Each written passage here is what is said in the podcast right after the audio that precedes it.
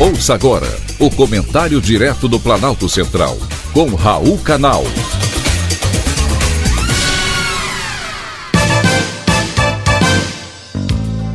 Queridos ouvintes e atentos escutantes, assunto de hoje: honestidade honesta. A maior satisfação de um homem público é o reconhecimento do seu trabalho. E isso acontece quando ele vai às ruas. Muitas vezes é aplaudido, cumprimentado, a população quer tirar selfie, é sinal de respeito e de admiração. Porém, quando o homem público é vaiado, hostilizado, xingado, é um péssimo sinal. O trabalho foi mal feito e deixou muito a desejar.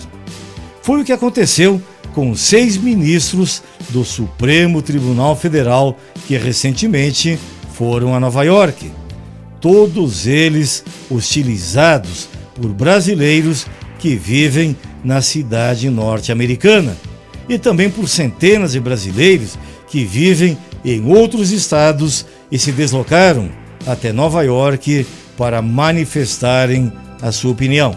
O trabalho deles está deixando muito a desejar. Primeiro, acabaram com a prisão em segunda instância. Hoje no Brasil, dificilmente um criminoso fica preso.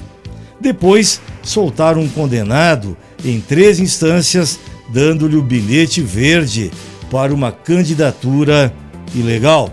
Agora, devido a essa soltura, os demais corruptos de colarinho branco estão, um a um, deixando os presídios em total liberdade. O povo honesto e trabalhador está insatisfeito. A sociedade brasileira está assustada. Se não se pode confiar na Suprema Corte, restam apenas os militares. Por isso, essas manifestações em frente aos quartéis.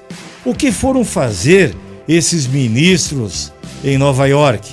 Foram participar de um evento com o pomposo nome de Lead Brasil Conference para debater o respeito à liberdade e à democracia e à economia do Brasil a partir de 2023.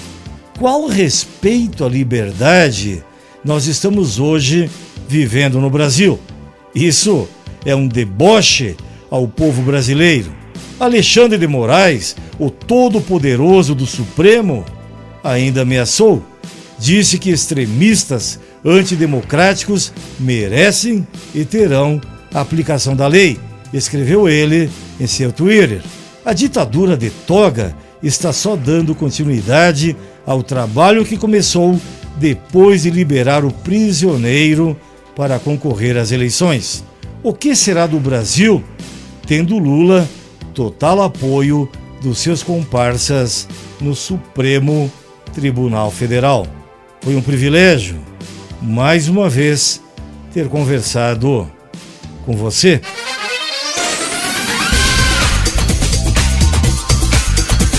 Acabamos de apresentar o Comentário Direto do Planalto Central, com Raul Canal.